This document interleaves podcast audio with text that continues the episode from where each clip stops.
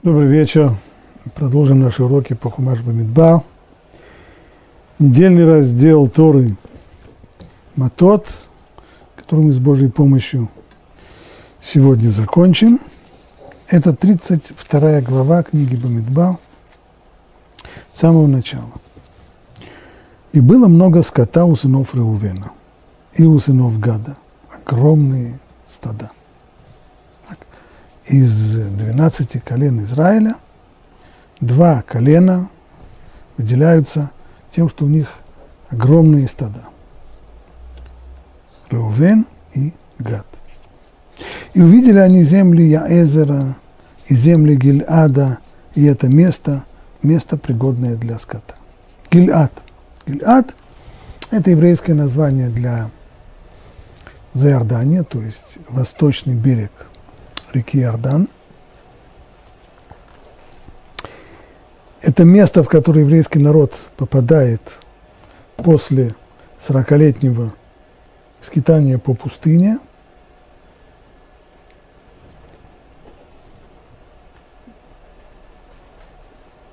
Идея была здесь в том, чтобы через восточный берег Иордана выйти к переправе через реку Иорден и оттуда вторгнуться в Израиль. Все оказалось не так просто. На пути у еврейского народа лежали земли, занятые эмурейскими царями, Сихоном и Огом.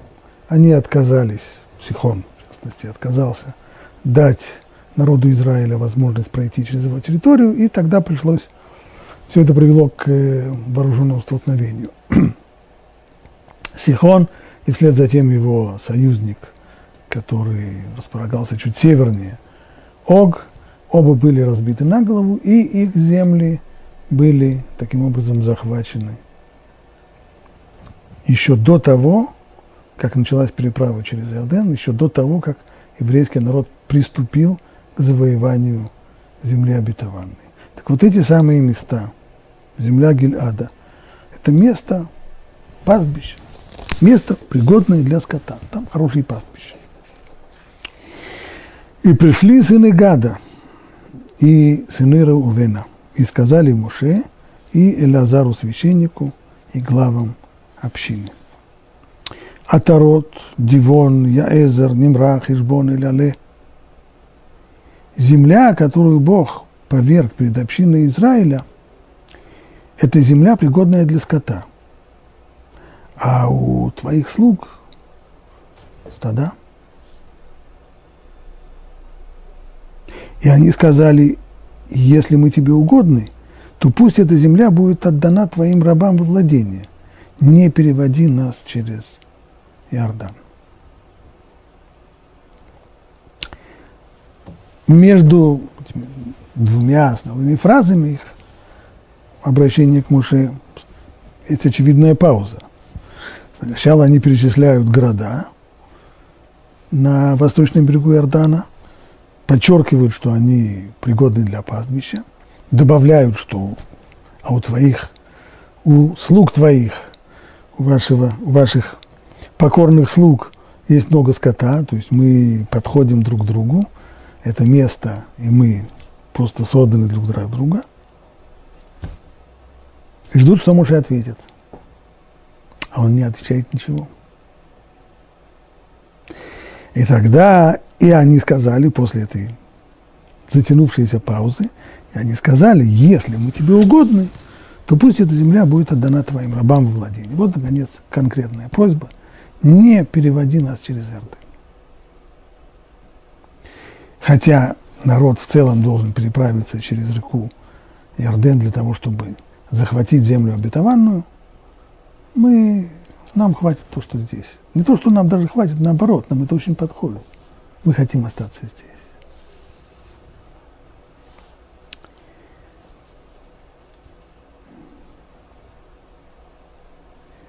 Читаем дальше. «И сказал Муше сынам Гада и сынам Рувена, неужели же ваши братья пойдут на войну, а вы будете сидеть здесь? И зачем вы отвращаете сердце сынов Израиля от похода в страну, которую дал им Бог?» Ведь именно так поступили ваши отцы, когда я их отправил из Кадеш-Барне смотреть землю. И тут Муше напоминает известное прегрешения разведчиков. Рассказывает им всю, краткий экскурс в историю, все как было, к чему это привело. Они взошли до долины Ишколь, осмотрели землю и отвратили сердце сынов Израиля от похода в страну, в которую дал им Бог. То есть, увидев исполинов, которые живут в этой земле, увидев укрепленные города, крепости, пышную бурную природу, все то, что они увидели, из этого разведчики сделали вывод. У нас нет шансов завоевать эту страну. Вернувшись в лагерь Израиля, они поделились своими выводами, своим пессимистическим видением этого, и все это привело к тому, что еврейский народ отказался идти в страну обетованную и провозгласил, лучше нам вернуться в Египет. В тот день воспылал гнев Бога, и он поклялся. Люди, вышедшие из Египта от 20 лет и старше, не увидят земли, о которой клялся Аврааму, Ицхаку и Якову, ибо они не исполнили своего долга передо мной. Кроме Калева бен Ифуне, князица и Иошуа бен Нун, которые выполнили свой долг двое из разведчиков, которые не согласились с выводами большинства и настаивали на том, что завоевание Израиль возможно. И воспылал гнев Бога на Израиль. И он водил их в пустыне 40 лет, пока не исчерпалось все поколение, бывшее грешным в глазах Бога. И вот теперь вы, отродье грешников – стали на смену вашим отцам, чтобы еще увеличить гнев Бога на Израиль. Если вы отвернетесь от него, то он и дальше оставит их в пустыне, и вы приведете гибель этот народ. Что вы хотите? Вы хотите, чтобы мало того, что ваши отцы остались в Синайской пустыне на 40 лет, вы хотите еще один раунд 40-летнего пребывания в пустыне? Ведь если сейчас народ увидит все остальные племена, что вы отказываетесь переправляться через Иорден. Все сделают вывод. Стало быть, вы боитесь. Стало быть, то, что вами руководит этот страх, и этот страх передастся другим. В конечном итоге все испугаются и откажутся переправляться через Иорден. Чем это кончится? Мы уже знаем один раз, чем кончилась подобная история. Остались в Синайской пустыне на 40 лет. Теперь мы не в Синайской пустыне, в Заордании – но тоже можем остаться здесь на 40 лет. Этого вы хотите?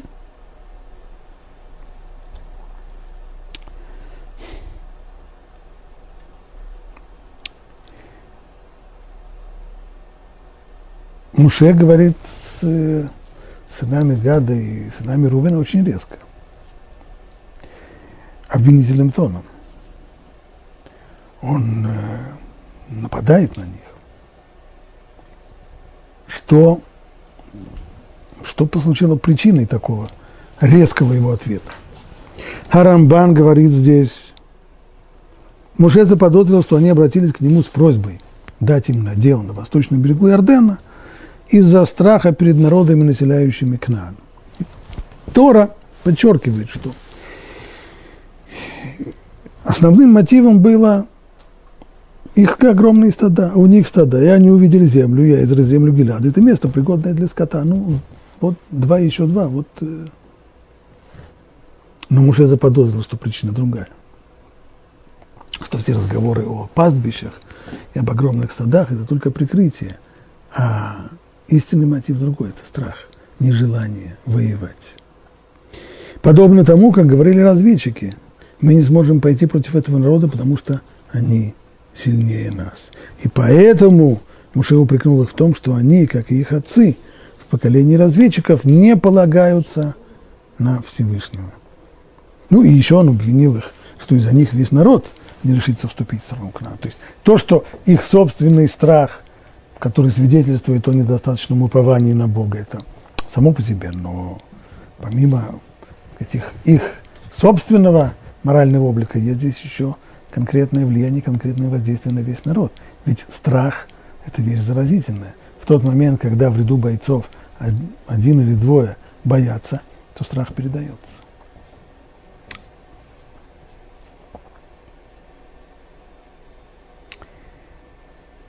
А Урахайм Акадош в своем комментарии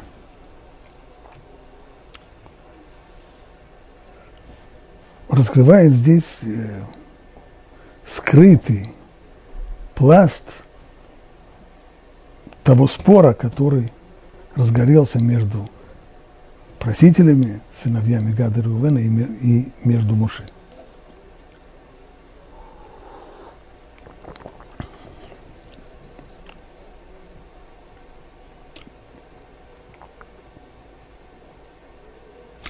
Если мы прочитаем внимательно текст их просьбы,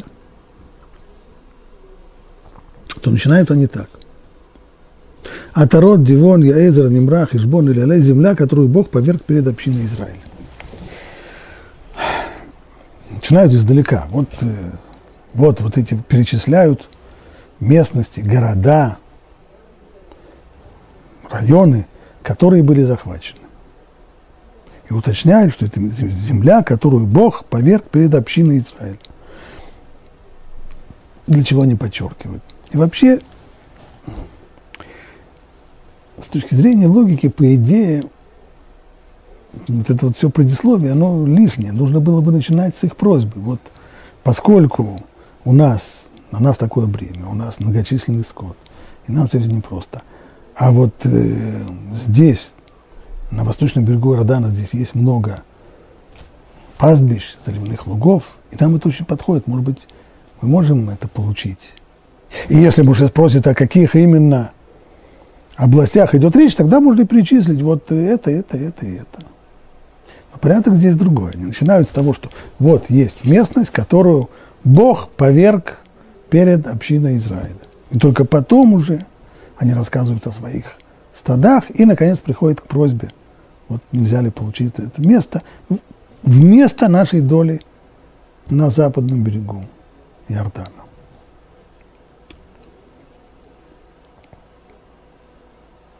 Урахаим говорит, что просители подготовились к этому разговору, и они понимали, что их просьба может быть отклонена, поскольку, по крайней мере, Три серьезных возражения здесь может быть. Возражение первое. Поскольку эта земля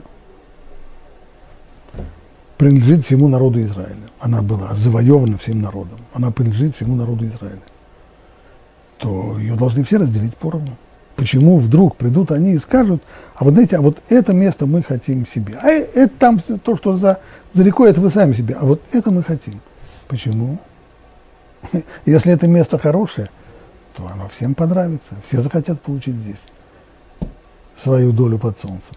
Почему именно вы? Почему вы хотите забрать себе то, что принадлежит всем? И поскольку принадлежит всем, по идее, должно быть разделено между всеми. Это первое возражение. Возражение второе. Как действительно они ну, себе представляли? Ведь претензия, которая может быть к ним выдвинута, помимо того, что это э, земля всем принадлежит. Но даже если бы, предположим, земля бы это всем не нравилась, было известно, что все остальные племена не, не нравится им это, а вот им как раз подходит. Предположим, это, эта проблема решена была бы. Ну, есть другая проблема. Как это так? Мы все один народ, 12 колен. Значит, что же сейчас 10 колен пойдут воевать, а вы останетесь здесь? Как это можно себе представить? А, ну, это что, справедливо?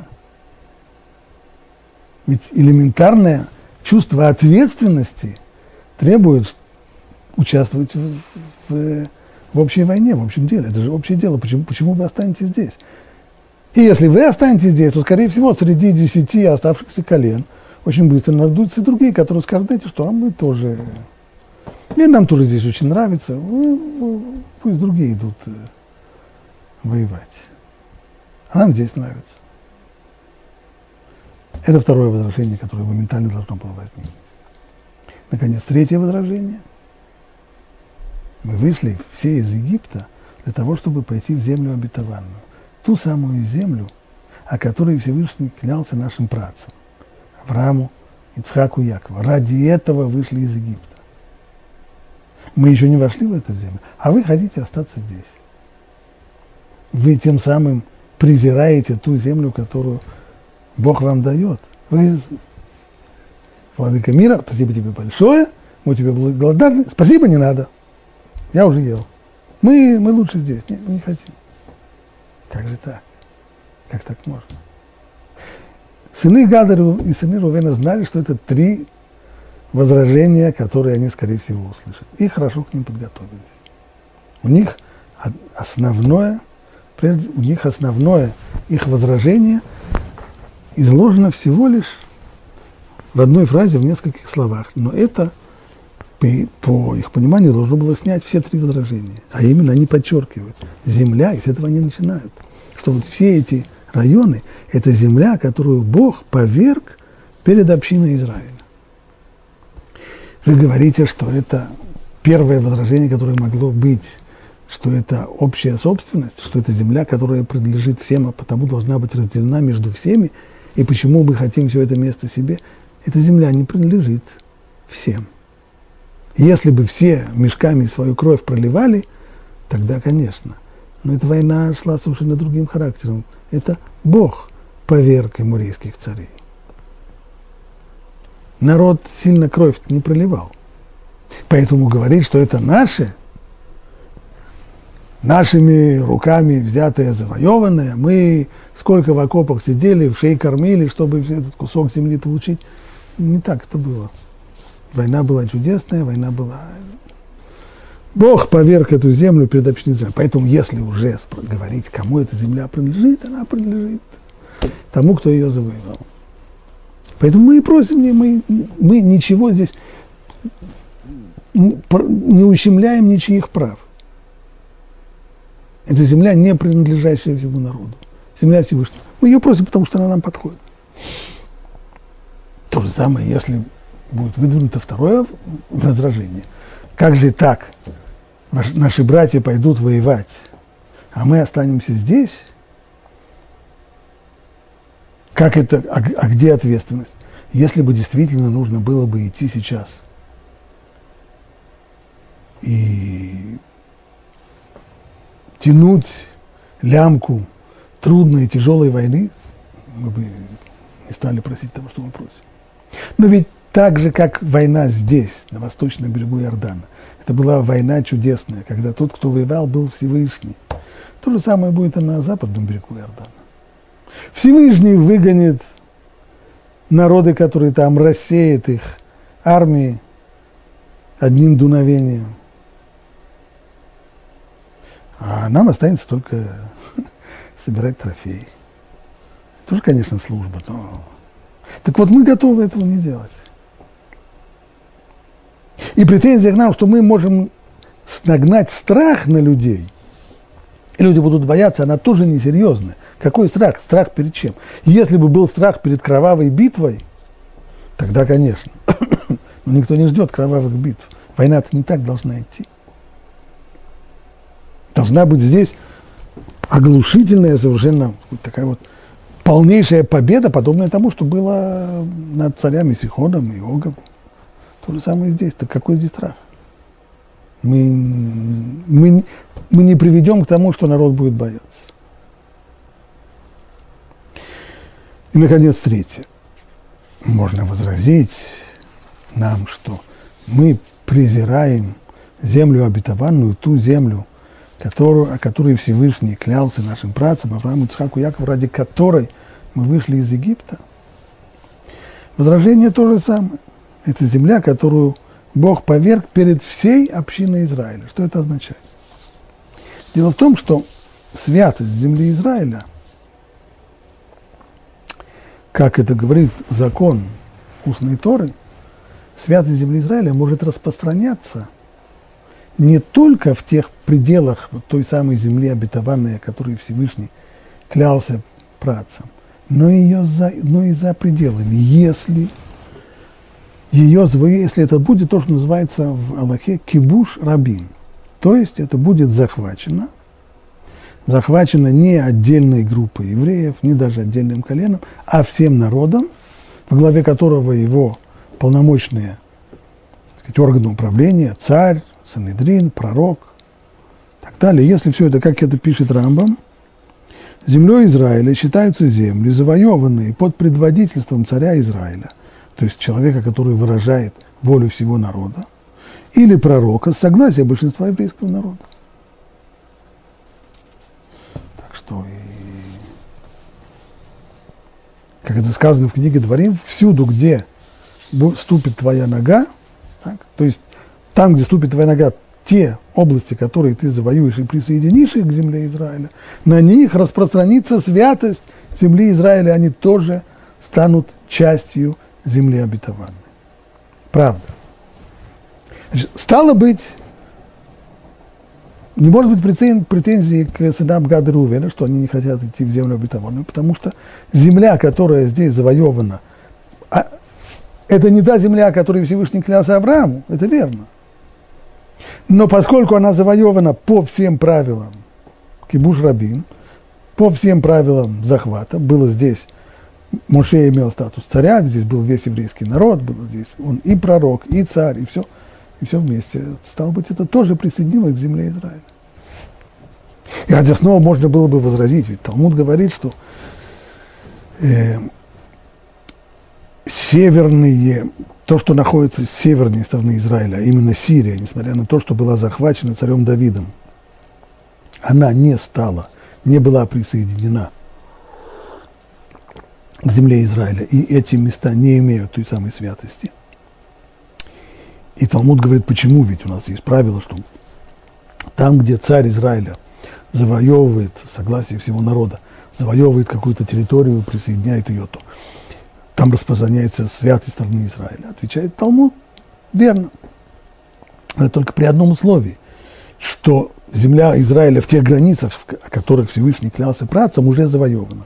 А Давид завоевал Сирию на своей северной границе еще до того, как он полностью завоевал и очистил от идолопоклонников все, всю э, территорию страны Израиля, всю территорию земли обетованной. Как, как сказал ему Всевышний, э, идолопоклонники бродят под, под окнами твоего дворца, а ты собрался Сирию захватывать. Нужно сначала разобраться дома, а потом уже. Может быть, здесь тоже можно сказать то же самое. Восточный берег Иордана был захвачен до того, как был захвачен западный берег Иордана. Значит, по идее, здесь, как и в Сирии, не должно быть святости земли Израиля. На что? Ответ простой. Здесь, как понимали сыны Гады и сыны Рувена, такой претензии не может быть. Потому что там, там претензия, как, как сказал Всевышний Давиду, куда ты идешь захватывать территории за границей, когда в пределах твоей границы еще не все территории очищены. Но здесь у народа Израиля не было такой возможности. Ведь они хотели пройти сразу к границе Израиля, они хотели вторгнуться в, в пределы земли обетованной. Им не дали, им не позволили. Здесь эмурейцы встали на их пути. Сначала Сихон, потом Мук. И иду на вы, и, и ничего не забыл делать. Стало быть, эти земли были захвачены в ходе броска к границам Израиля. Другого выхода не было. Они были, это не то, что вместо не хотим Израиль, захватим себе э, Швейца, Швейцарию или, или французские Альпы или еще что-нибудь в этом роде. Ничего подобного здесь не было. Хотим Израиль, только путь туда преградили нам. Вот и пришлось завоевать сначала. Поэтому почему бы не рассмотреть это как общий план захвата страны Израиля и не присоединить эти земли к святости страны Израиля. В чем здесь проблема? Это то, что это вот внутреннее содержание просьбы и аргументы, которые можно было между строк услышать, и Моше их, конечно же, услышал. Он понял все, что они ему хотят сказать. У него было на это возражение. Какое возражение?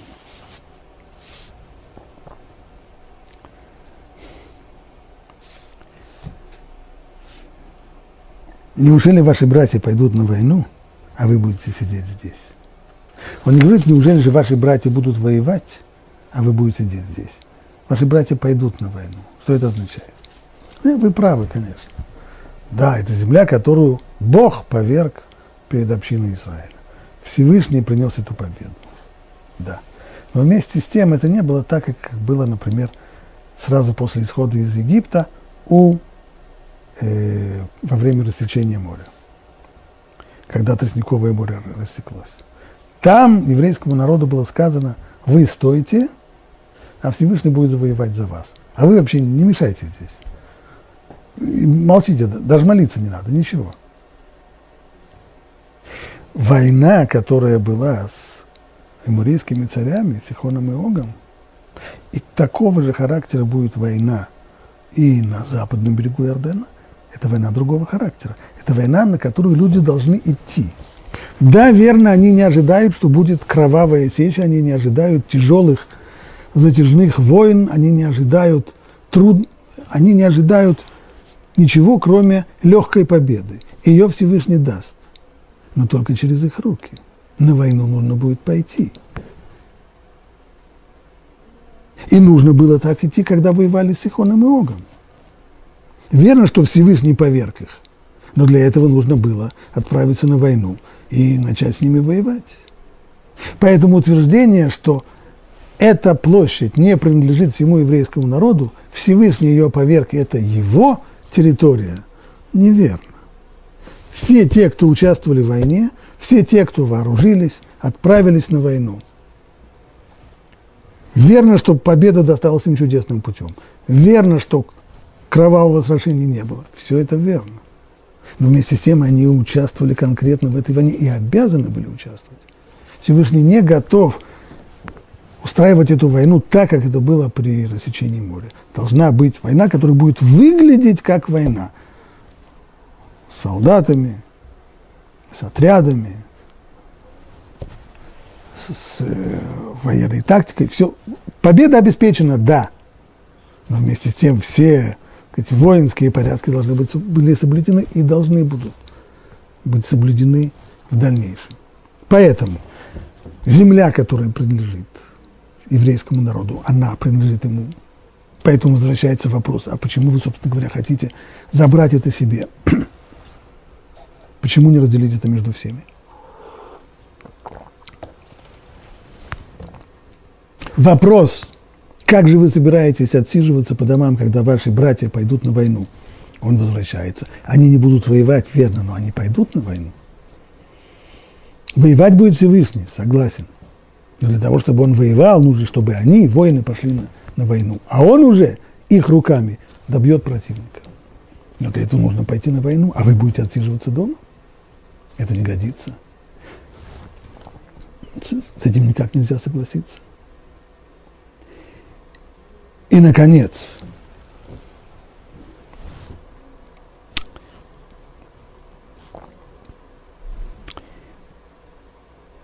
страх – это тоже проблема. Потому что ведь должны же люди пойти на войну. И если они видят, что хотя бы часть солдат отказывается пойти на войну – то мысль возникает, а почему они отказываются? А может быть, на самом деле эта война не будет такой увеселительной прогулкой, как было до сих пор? Может быть, этот военный туризм закончился, и сейчас будет настоящая война? А если так, то это страшно. Вот эти все соображения и приводят Муше к тому, что он возражает, возражает очень резко и обвиняет сынов Гада и сынов Рувена в том, что они способны привести, что их действия способны привести к тому, что еврейский народ снова останется вдали от Израиль еще на 40 лет. И подошли они к нему и сказали, ответ сынов Гада и Рувена, мы построим здесь загоны для нашего скота и города для наших детей. Сами же мы не замедлим и будем идти перед сынами Израиля, пока не приведем их на их место. Если проблема в этом, что мы должны пойти на войну, так это мы готовы. Мы не хотим сказать, что мы останемся здесь отсиживаться, когда наши братья пойдут воевать. Да нет, мы тоже пойдем. Более того, мы пойдем перед сынами Израиля, мы пойдем в авангарде. Будем в первых рядах. Только наши дети останутся в городах, защищенных от обитателей этой земли. И мы не возвратимся в свои дома, пока каждый и сынов Израиля не получит своего надела. Ибо мы не желаем унаследовать с ними по ту сторону Иордана, поскольку наш удел уже достался нам по, этой сторону, по эту сторону Иордана, с востока. Это ответ на все претензии Муши. Тянуть лямку мы готовы, идти на войну мы готовы. Более того, мы готовы оставаться там не только все время, которое нужно будет для того, чтобы захватить ту территорию, но и пока ее не поделят. Вот после того, как каждый будет иметь свой участок, мы возвратимся домой. Только не трогать наших жен и детей, оставьте их там. И сказал ему Муше, если вы сделаете это, если выступите вы на войну перед Богом, и каждый из вас перейдет вооруженным через Иордан, так, и пока не будет завоевана земля перед Богом, и только затем вы возвратитесь, то будете вы чисты перед Богом и перед Израилем, и тогда эта земля станет вашим владением. Но если вы не сделаете так, тогда вы согрешили перед Богом. Уже принимает это и ставит условия. Если они выполняют это условие, тогда идем им навстречу. Что это означает с точки зрения юридической? Если согласно первому плану 12 колен Израиля должны были разделить между собой и земли, и землю обетованную, то есть весь западный берег Иордана, также и восточный, который присоединился, который был захвачен до западного берега, то теперь вносятся коррективы. А именно, если сыны Гада и Рувена выполнят свои обещания, и они пойдут действительно на войну, как они обещали, в первых рядах, в авангарде, и останутся там до конца, как минимум до конца захвата, то тогда вместо их доли, вместо того, что они должны были получить долю в стране Израиля, в земле обетованной, они получат за Иордания. И за Иордания целиком будет принадлежать им. А остальные колена не будут участвовать в разделе за Иордания. И наоборот, что касается западного берега Иордана, то он останется для десяти колен, а два этих колена, Гад и Рувен, не будут участвовать в разделе земли обетованной. Это если они выполнят условия. Если они не выполнят условия, тогда возвращаемся к первоначальному плану, а именно делим все поровну. Делим за Иордания на 12 частей, делим западный берег реки Иордан на 12 частей, и все, все поровну. Вот такие условия, которые сыны Гады и сыны Рувена принимают. И сказали сыновья Гады и сыновья Рувена Муше так. Твои рабы сделают так, как велит наш господин. Наши дети, жены и стада и весь наш скот будут там, в городах Гиляда. А все твои рабы перейдут, вооружившись на войну перед Богом, как говорит наш господин. И приказал им Моше, и Лазару священнику, и Ушуа Бенун, то есть тем, кто будут вождями,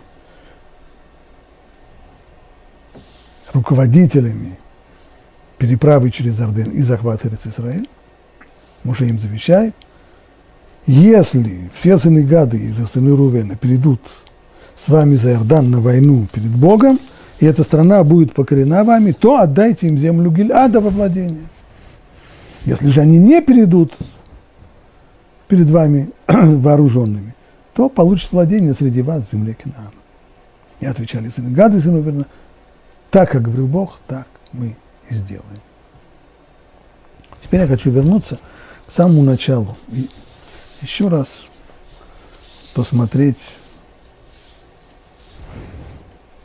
начало этой главы, ибо остался ряд вопросов. Ну, первый вопрос, мы его уже касались. Странно выглядит само обращение сынов Гада и сынов Реувена. Атарот Дивон я Эзер Нимрах Ишбон Эль Але, земля, которую Бог поверг перед общиной Израиля, это земля, пригодная для стад, а у твоих слуг стада. И пауза. Причем пауза, отмеченная и в тексте Торы, начинается новый абзац. Жду, что Моше ответит, Моше не отвечает. И они сказали, если мы тебе угодны, то пусть эта земля – будет отдана твоим рабам во владение. Непонятно, почему они таким странным образом строят свою речь. Даже после всех объяснений Урахаем, само строение не ясно. Не ясно и другое. Почему Моше так набросился на них? Почему такие сразу обвинения? Мы не видим, что он даже, он даже не пытается найти им какое-то оправдание, судить их в лучшую сторону. Сразу подозревает их, что на самом деле ими руководит страх.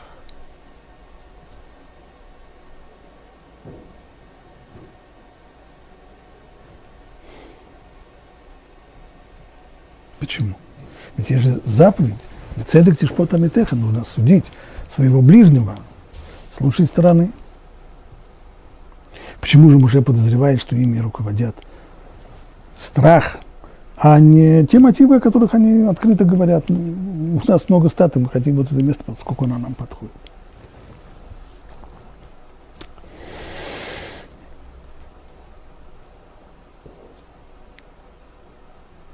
Ключ к пониманию всего находится в словах, которые говорит Муше.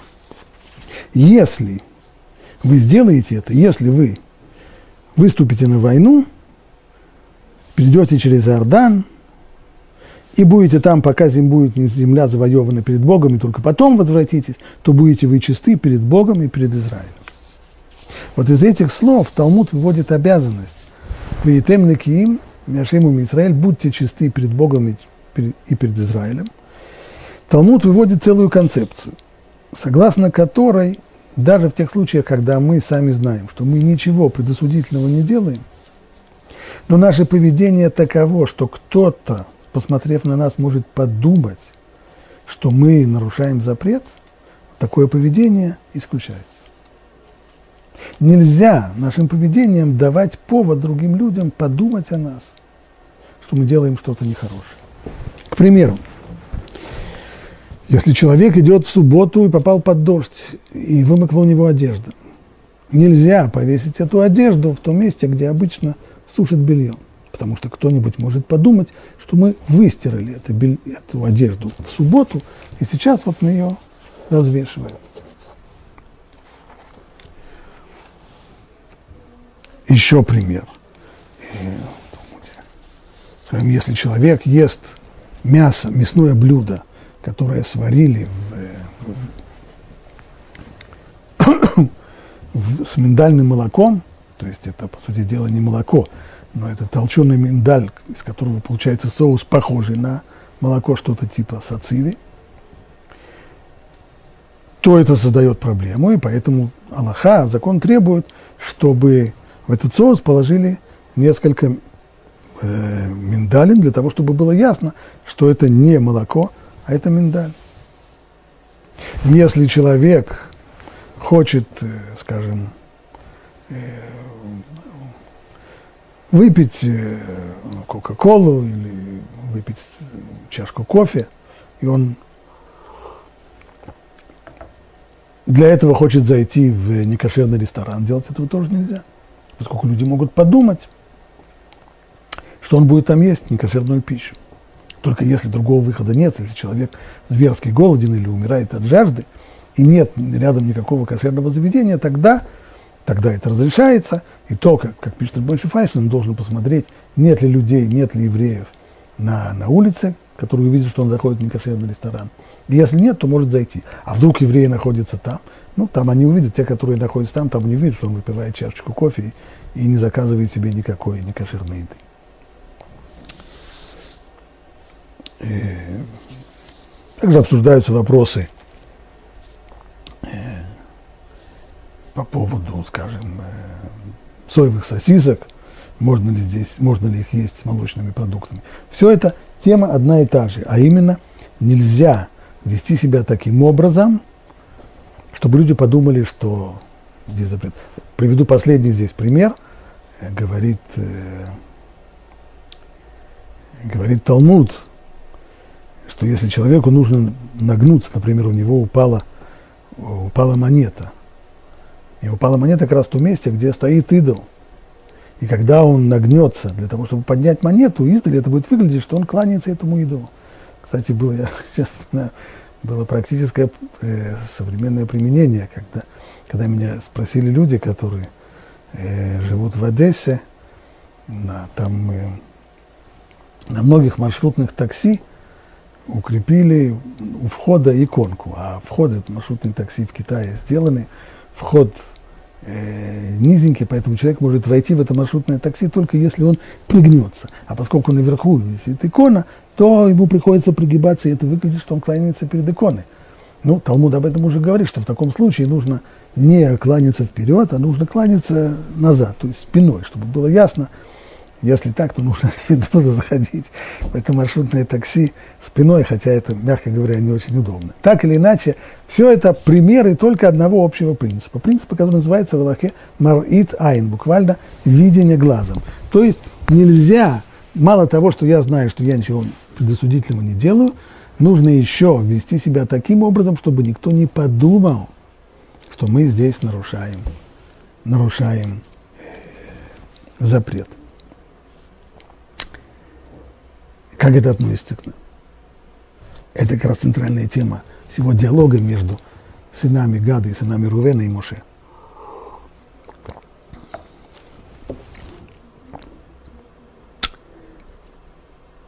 Сыны Гады и сыны Рувена знали, что на самом деле то, что ими руководит, это материальный интерес. Они хотели место, которое подходит им с их многочисленными стадами. Но вместе с тем они понимали, что люди могут подумать, что на самом деле они просто трусят, попросту боятся, и поэтому ищут себе предлоги, благодаря которым они смогут не пойти на войну, смогут косить от военных обязанностей. Поэтому им не хотелось вообще приходить с просьбой. Им хотелось, чтобы Моше сам им предложил. Поэтому они начинают издалека, намек. Они начинают перечислять города, которые здесь есть. Вот начинается далее. И они приходят и говорят, э, Атарот, Дивон, Яэзер, Нимрах, Ишбон, Иляле. И ждут, что Моше сам увидит общий знаменатель, что все эти места, места заливных лугов, пастбищ, скажет, ну знаете что, может быть, э, может быть это вам подойдет? Уже молчит, ничего не говорит. Они делают еще один шаг вперед. Земля, которую Бог поверг перед общиной Израиля, это земля, пригодная для стад. А у твоих слуг стада. И замолкают. Здесь кончается абзац. Пауза. Почему? Они ждут, что Моше сделает простую, ну, при помощи дедукции сделает простой вывод. А, стало быть, если это места годные для пас, для скота, это пастбище, а у вас есть много скота, ну, значит, возьмите это себе. Он молчит. И тогда они уже вынуждены сказать сами. Просьба. Если мы тебе угодны, пусть эта земля будет отдана твоим рабам во владение. Не переводите нас через рты. А что уже им возражает, возражает очень резко. Я верю вам, что то, что руководит вами, это чисто материальные интересы. Вы хотите пастбищ. Ну как это? Какое это впечатление произведет на остальных людей. Как они это воспримут? Люди это воспримут на самом деле. Что вы трусите? Люди-то увидят, что то, что руководит вами, это страх, по крайней мере, заподозрят, что это страх. А вы не имеете права давать основания и давать повод для подобных мыслей. Вот почему муж не готов удовлетворить их просьбу. Он не обвиняет их в том, что они боятся. Он только опасается того, что их действия приведут к тому, что другие подумают, что они боятся. На что сыны Гады и сыны Рувена резонно отвечают, если так, если в этом вся проблема, если проблема в том, что нас обвинят в страхе, так мы готовы идти в первых рядах, мы пойдем в авангард. Будем в первых рядах и останемся там, в армии, до тех пор, пока вся страна не будет завоевана и пока не разделит всю землю. На таких условиях идет, это исключает любой, люб, любое опасение мар и тайн, любое опасение того, что кто-то что-то подумает. Да, если так, то мы готовы на это. Из всей этой истории мы понимаем, как важно действительно думать о том, какие последствия наши поступки будут иметь на других людей. Не только правильны наши поступки или нет, но еще каков будет результат, как как повлияют наши поступки на других людей. Интересно, что Мариль Дискин поясняет, есть уже упомянутый нами мецва, есть мецва бецедик тишпота митеха, то есть судить своего ближнего в лучшую сторону. Иными словами, когда человек делает какой-то поступок, не очень ясно, этот поступок хороший или нет, правильный или нет, то есть обязанность судить его в лучшую сторону, то есть подумать, что, скорее всего, ничего плохого здесь не было. Говорит Мариль Дискин, в конечном итоге эта обязанность, она не только по отношению к тому человеку, она и для нас самих.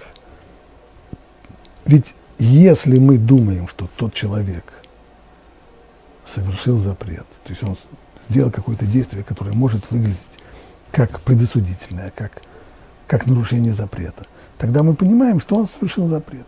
Если он нарушил запрет, то страх перед нарушением запрета стал немножко меньше, потому что не, не так страшен черт, как его малюют. Он, он же нарушает, нарушает, ничего страшного.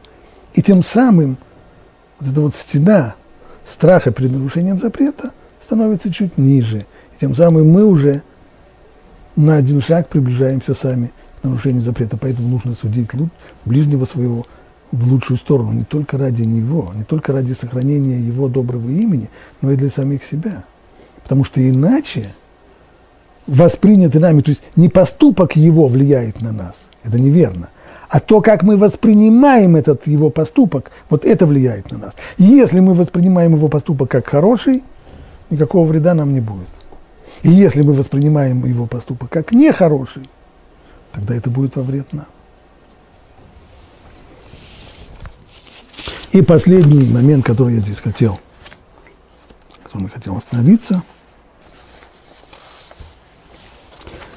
Мидраш обращает внимание на одну деталь в тексте.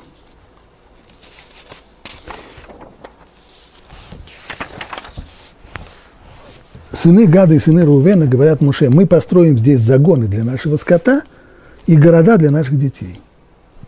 Сначала загоны для скота, потом они упоминают города для наших детей. Отвечает им Муше. И если вы сделаете это,